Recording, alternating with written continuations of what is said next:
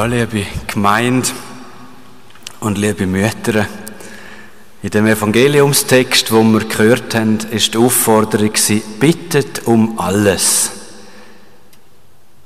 Das ist etwas, wo laut meiner Erfahrung die Mütter manchmal gar nicht so gut können. Sie kümmern sich lieber selber um vieles.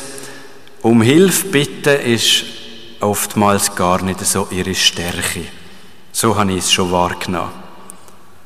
Aber da im Lukas Evangelium im Kapitel 11, wo wir gehört haben, das ist eben die Variante vom Evangelist Lukas, so wie er unser Vater äh, aufgeschrieben hat. Dort geht es nach dem Unser Vatergebet weiter mit der Aufforderung, bittet, sucht, klopft an. Eine Ermutigung zum eben gerade auch um Hilfe bitten, um Unterstützung bitten. Soll doch eine Ermutigung sein, gerade auch für Mütter.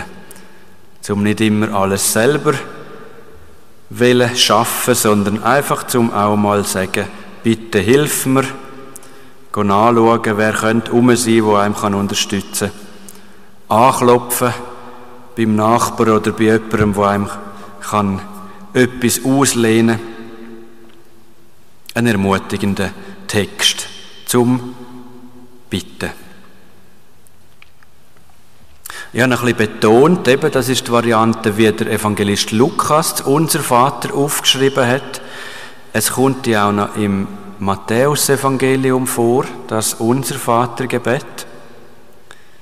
Wenn man die zwei Evangelien ein bisschen vergleicht diesbezüglich, dann fällt auf, in beiden kommt das unser Vatergebet vor, aber nicht beide Evangelisten haben genau gleich in Erinnerung, was denn gerade nach dem Unser Vater kommt.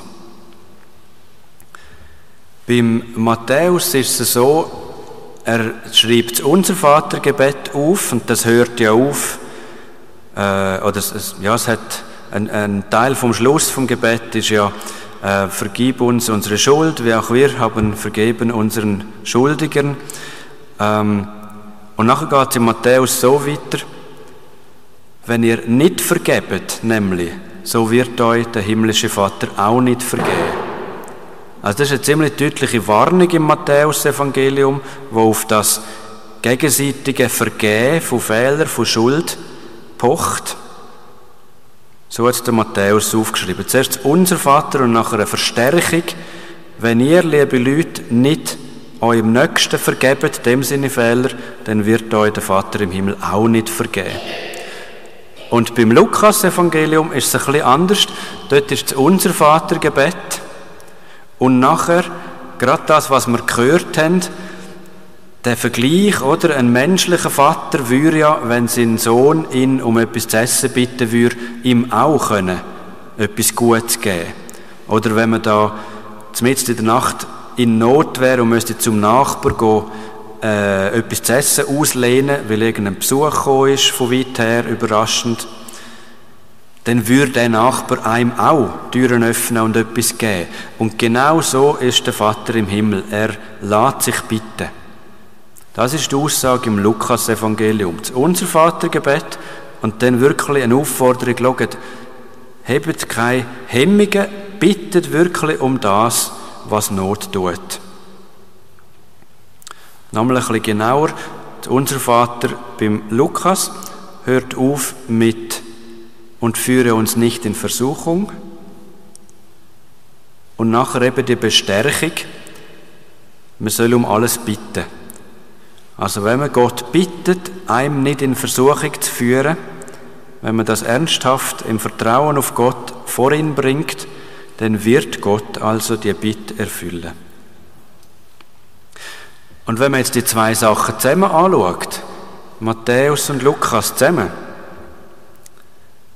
dann haben wir zweimal das gleiche Gebet und zweimal ein bisschen unterschiedlicher Schwerpunkt nachher. Aber es wird deutlich, der Mensch wird voll ernst genommen. Der Mensch wird nicht als ein dummes Schaf oder so bezeichnet, sondern voll als ernstzunehmender Mensch, nämlich er muss am nächsten vergeben. Er muss nicht zu Gott beten, ja vergib du mir alle Schuld, aber ich bin da dann nach wie vor weiter hartherzig gegenüber dem, wo mir etwas schuldet. Also der Mensch wird ernst genommen, er muss selber auch und laut Lukas, ihm wird volle Erfüllung vor seinem Gebetswunsch versprochen. Und wenn man da jetzt den Vergleich zieht zu einer guten Mutter, eine Mutter, die es gut macht, nimmt ihr Kind voll ernst. Eine gute Mutter verlangt von ihrem Kind, dass es sich richtig verhalten tut. Und gleichzeitig gibt sie ihm alles, was es benötigt, um sich zu entfalten. Fordern und gleichzeitig alles geben, was es braucht. Bitte erhören. Jetzt der Predigttext von heute. Die evangelische Leseordnung hat ja immer verschiedene Texte. Solche, die einfach gelesen werden und solche, die dann ausgelegt werden. Und der Text, der heute soll in der Predigt ausgelegt werden und in der ganzen deutschen Welt eigentlich äh, jetzt heute predigt wird, der steht im ersten Timotheusbrief, also im ersten Brief, wo der Apostel Paulus an seinen Mitarbeiter, den Timotheus, geschickt hat. Das ist ein kurzer Abschnitt, den ich uns noch vorlesen tue.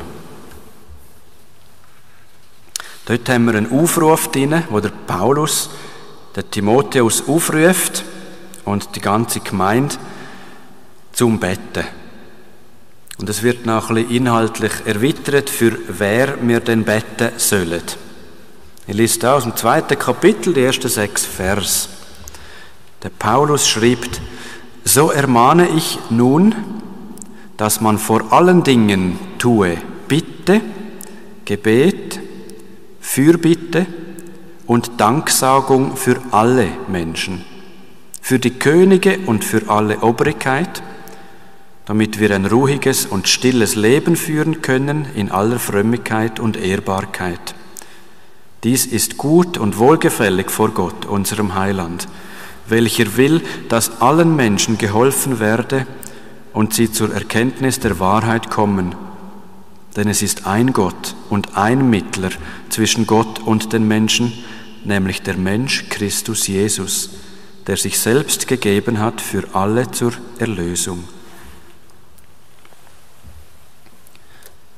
Das ist der Predigttext für heute. Betont wird in dem Abschnitt für alle. Wir sollen für alle beten. Namentlich für die Könige und für die Obrigkeit der Brief ist entstanden in einer Zeit, wo die Obrigkeit also gar nicht christlich war. Aber für, König, für den König und für die Obrigkeit sollen wir beten. Gott will, dass allen Menschen geholfen werde. Das könnte fast ein, ein Text sein von einer Mutter. Männer, glaube ich, sind eher so ein bisschen streng und sagen, du gehörst dazu, du gehörst nicht dazu. Und Mütter nehmen manchmal so wahr, dass sie eher sagen, ja, aber alle sollen doch dazugehören dürfen. Und ist ein bisschen ein mütterhafter Text. Aber er macht deutlich, Gott will, dass allen Menschen geholfen werde.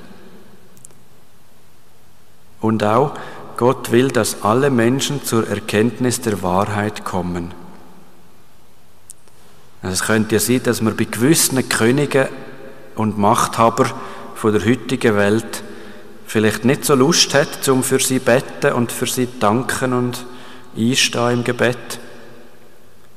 Aber doch, es ist wohlgefällig, äh, Gott, Gottgefällig, für sie zu beten. Das sollen wir uns merken. Eintreten im Gebet für alle Menschen. Amen.